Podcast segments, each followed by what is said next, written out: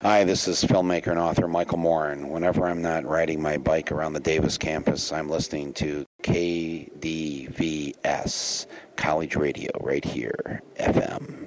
Cool.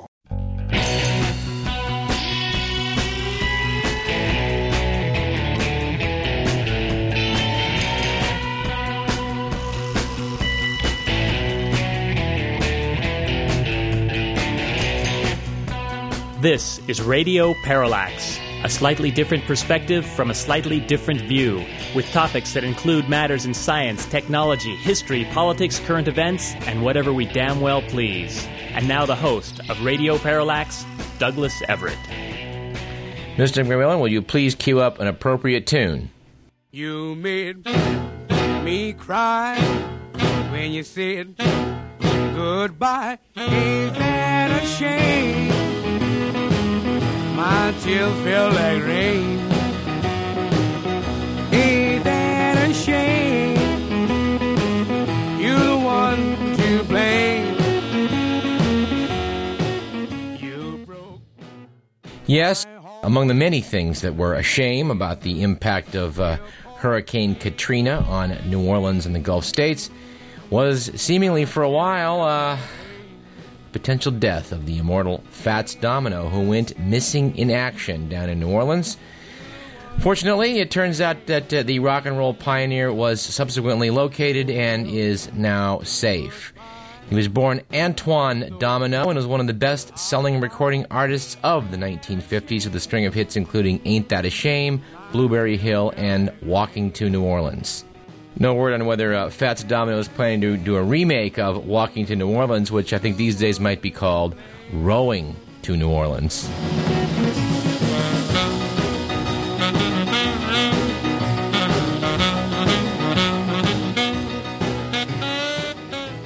We would like to thank Jerry for sending us an email to info at radioparallax.com, which shows an August 28th graphic of the anticipated track of Hurricane Katrina, which appears to be the exact course that the hurricane subsequently took in striking the Gulf Coast, leaving a lot of people wondering what in the hell was going on in terms of disaster planning.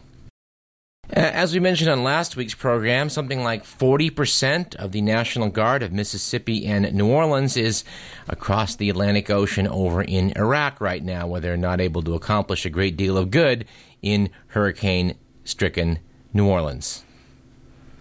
A lot of people are asking what in the hell is wrong with the administration, the Bush administration? What in the hell is wrong with FEMA? And in that regard, I would like to quote from an article from the Salt Lake Tribune by Linda Rosetta, which was also sent to us by Jerry. Uh, let, us quote from this. Dateline Atlanta. Not long after some 1,000 firefighters sat down for eight hours of training, the whispering began What are we doing here? As New Orleans Mayor Ray Nagin pleaded on national television for firefighters, his own are exhausted after working around the clock for a week. A battalion of highly trained men and women sat idle Sunday in a muggy Sheraton Hotel conference room in Atlanta. Many of the fighter fighters assembled from Utah and throughout the United States by the Federal Emergency Management Agency, that's FEMA, thought they were going to be deployed as emergency workers. Instead, they have learned that they're going to be community relations officers for FEMA shuffled around the Gulf Coast region to disseminate flyers and a phone number 1 800 621 FEMA. On Monday, some firefighters stuck in the staging area of the Sheraton peeled off their FEMA issued shirts and stuffed them in backpacks, saying they refuse to represent the federal agency. Federal officials are unapologetic. I would go back and ask the firefighter to review his commitment to FEMA, to firefighting, and to the citizens of this country, said FEMA spokeswoman Mary Hudak. The firefighters, or at least the fire chiefs who assigned them to come to Atlanta, knew what the assignment would be, Hudak said. The initial call to action very specifically said we're looking for two person fire teams to, to do community relations, she said. So if there's a breakdown in communication, it was likely in their own departments. Going on with the article by Linda Rosetta, One fire chief from Texas agreed that the call was clear to work as community relations officers, but he wonders why the 1,400 firefighters FEMA attracted to Atlanta aren't being put to better use. He also questioned why the U.S. Department of Homeland Security, of which FEMA is now a part, has not responded better to the disaster. Later in the article, it noted that a firefighter from California said he feels ill prepared to even carry out the job FEMA has assigned him. In the field, Hurricane Katrina victims will approach him with questions about everything from insurance claims to financial assistance. My only answer to them is 1 800 621 FEMA, he said. I'm not used to not being in the know. Yes, ladies and gentlemen, our National Guard is over in Iraq, and FEMA is getting 1,400 firefighters in a conference room in Atlanta to send them around doing public relations and telling people to call 1 800 621 FEMA. And of course, if you've ever called technical support, you may realize that you might not be getting immediate good answers to your numerous questions on the 1 800 number, don't you think? But we digress. Let us go back to the normal uh, way we start this program and then ease back into things, shall we? On this date in history, September 8th, 1504, Italian sculptor Michelangelo's David was in, unveiled in a Florence town square. And on this date in 1900, packing 130 mile an hour winds, a hurricane and storm surge struck Galveston, Texas, destroying most of the city and killing more than 8,000 people. This had previously been the worst natural disaster in American history.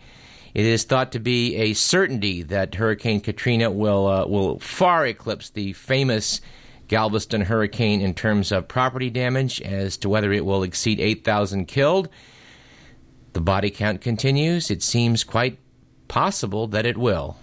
Our quote of the day today comes from the legendary Hollywood costume designer Edith Head, who once said, A dress should be tight enough to show you're a woman and loose enough to show you're a lady.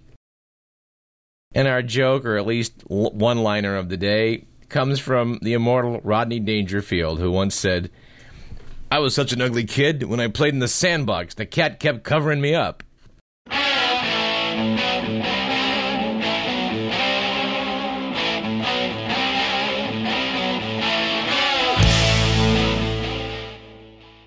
Know, about you, but these are putting me in a better mood. So let's go to our, one of our perennial favorites here, the Good Week 4, Bad Week 4 section, which was carefully conserved from last week. There is no um, uh, current newsstand edition of the week. And by the way, we'd like to thank Elaine for having uh, originally um, alerted us to the possibilities of of uh, incorporating some aspects of the week into our public affairs program here on KDVS. We certainly do appreciate their efforts in, in scanning the news and culling items, which we then feel free to excerpt for review purposes on this program, which of course is always legal. Anyway, uh, the Week magazine judged it to be a good week for animal husbandry after the opening in Sao Paulo, Brazil of Pet Love, a sleazy motel designed just for pets. All rooms feature satin sheets and ceilings mirrored to put cats and dogs in the mood. Pets have needs, explained a spokesman, and they also want some excitement.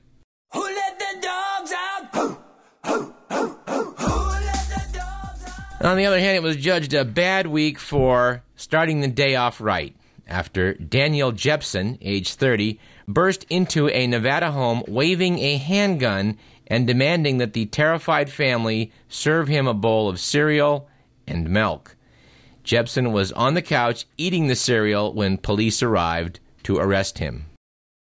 Okay, going back to Good Week 4. It was a good week for, the magazine judged, psychological warfare after the University of Iowa unveiled the redecorated locker room for visiting football teams.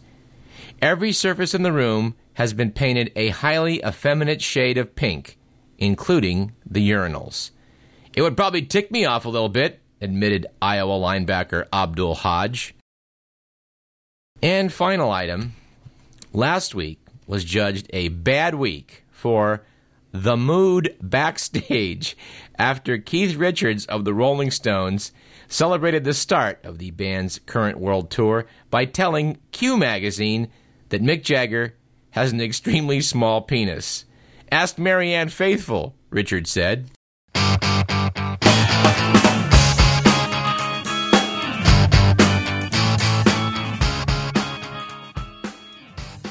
And an item from the Only in America file, which we're taking from the week, although we were planning to talk about this, uh, having culled this from the news ourselves.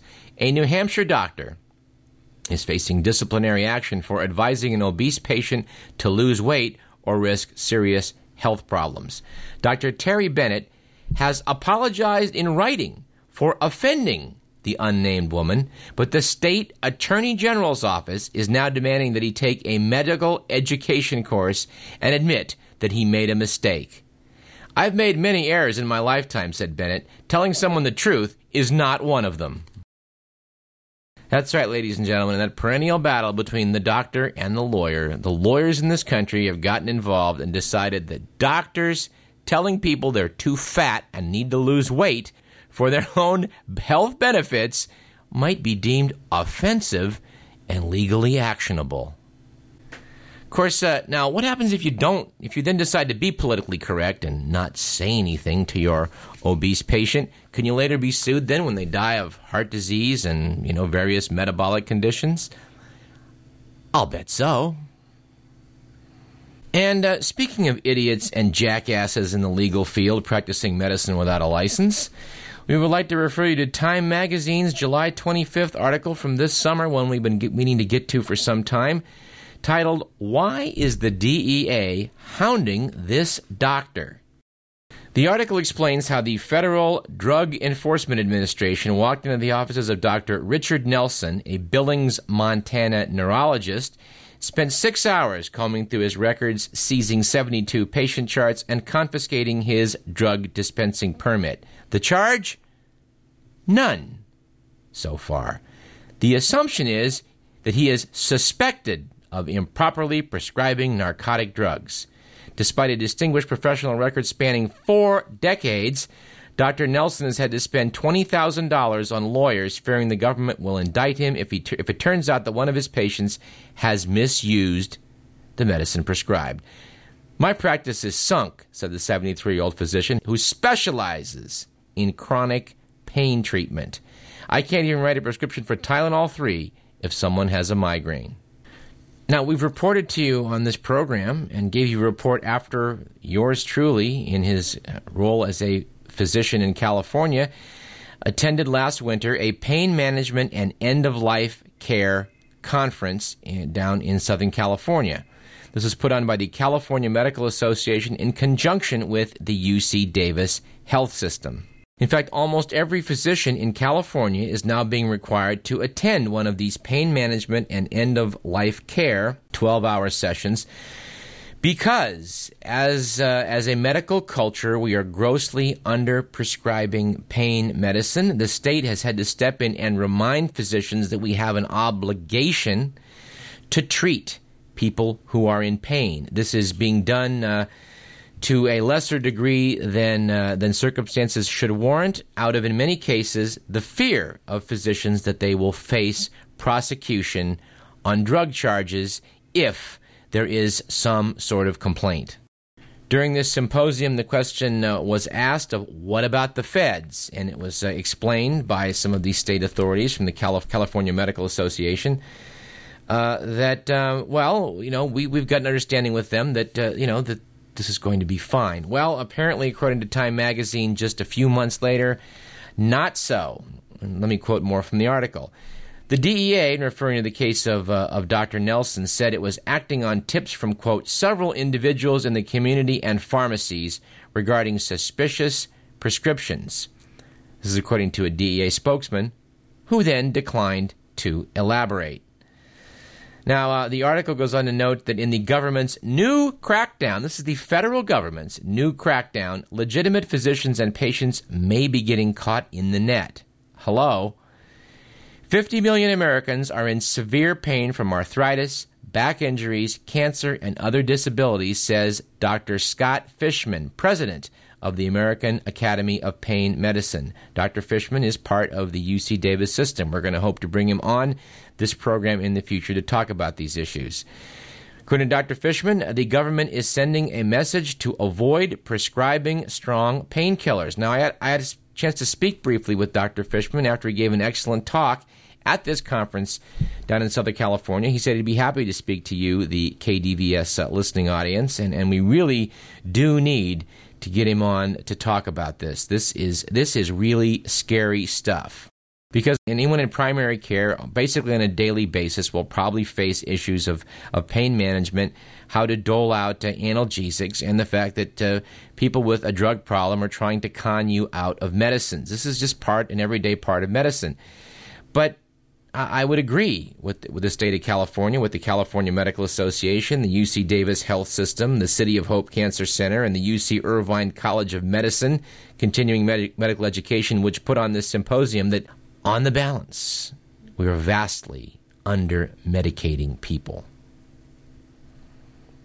I got to tell you, I, I, find this I find this to be very depressing and a topic we will uh, we will we will move on from today, but but believe me, we, we will return to in the future. And in uh, further bad news on the medical front from the Bush administration, we have the following the issue of the morning after pill has been put off. Lester Crawford, FDA commissioner, has postponed a final decision about Plan Bs uh, being marketed in the United States. This is after 28 months of growing controversy. Um, the, uh, the FDA decided uh, two weeks ago to indefinitely postpone its decision on whether women should be allowed to buy the morning after pill called Plan B without a prescription, despite earlier assurance that it would act by September 1st.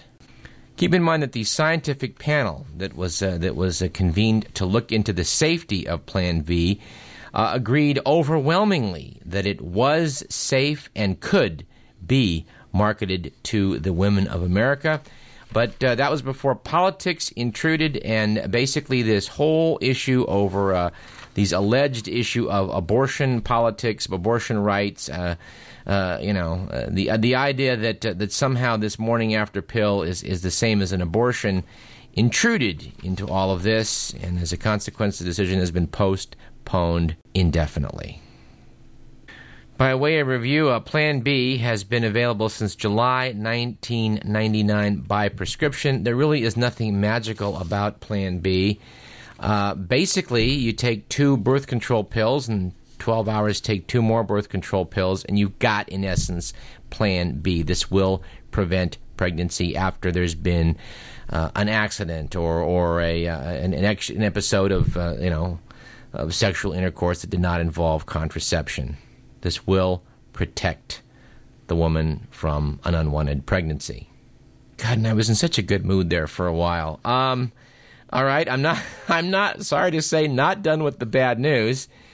The Bayer Corporation, according to a Washington Post article September 2nd, has asked the FDA to allow it to keep selling its controversial animal antibiotic Baytril while it fights an agency ban on the drug in federal court. Uh, we've, we've talked about this numerous times on this program. By way of review, antibiotics are put into animal feed. In fact, two thirds of the antibiotics produced in this country are not used to prevent you and I from having a serious infection. They're simply dumped into animal feed because, under the current way that uh, animals are raised under overcrowded conditions, uh, the antibiotics seem to work. Nobody really knows why, whether it's preventing infections or whether it's doing something to the gut of the animal that allows uh, more uh, food to be available for metabolism. N- nobody's sure. But one thing that is sure is that these animals are then pooping out uh, bacteria that are naturally more antibiotic resistant. Now, people have been very up in the up in the up in arms over this Baytril matter because it's um it's what's called a fluoroquinolone, a very uh, relatively new type of antibiotic, uh, similar to important human antibiotics such as Cipro.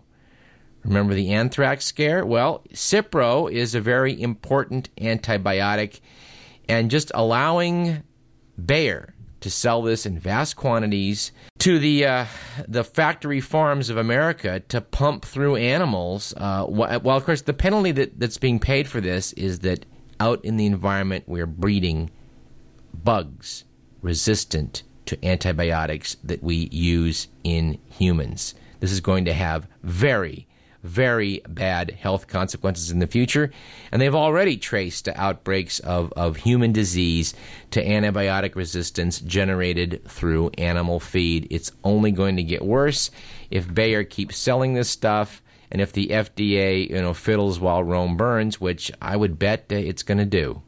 Said Margaret Mellon of the Union of Concerned Scientists, if the agency decides to leave Baytril on the market, it will add to the growing evidence that FDA's agenda is being driven by politics, not science.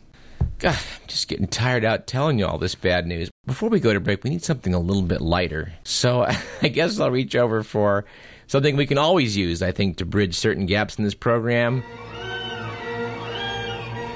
Truth, truth, truth, or tabloid. Or tabloid.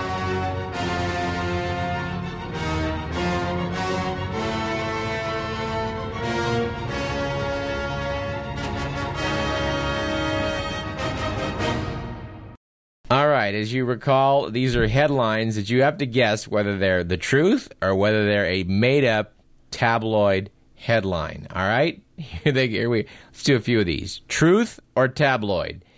Elton John tops funeral home pop charts. Truth or tabloid? Well, truth. According to Kelly Smith, the National Funeral Directors Association, Elton is the most frequently played pop star during funeral proceedings, with Celine Dion placing second. Bach and Beethoven are the top classical artists. All right, truth or tabloid? Critic flips coin to decide if he likes movie. That's actually tabloid. but uh, the, the writers of the book said, but do you really think Roger Ebert and his ilk watch four or five crappy movies each week all the way through? We suspect not. All right, final uh, final item for this uh, segment today: truth or tabloid? Elvis impersonator wears turban, grows beard. That one is in fact truth. In fact, Peter Nawander Singh, a Sikh who resides in Swansea, Wales, does one of the best Elvis tributes around, says party planner Danielle J of London. Singh's beard turban wearing, white sequined Elvis is in such demand that even Bob Geldof wanted him for his 50th birthday bash. Oh, baby, let me be your loving teddy bear. Put a chain around my neck and lead me anywhere. Oh, let me be. Oh, let him be. Your oh, teddy bear. All right, that's a better way to end the segment. You're listening to Radio Parallax. I'm Douglas Everett, and this is KDVS 90.3 FM Davis, Sacramento. Kind you love enough. But does it wanna be your teddy bear? Put a chain around my neck and lead me anywhere. Oh, let me be. Oh, let him be. Your teddy bear. Baby, let me be around you every night. Run your fingers through my hair and cuddle me real tight. Oh, let me be. Oh, let him be your teddy bear. I don't want to be a tiger, cause tigers play too rough. I don't want to be a lion, cause lions ain't the kind you love enough. Cause one of your teddy bear for a change.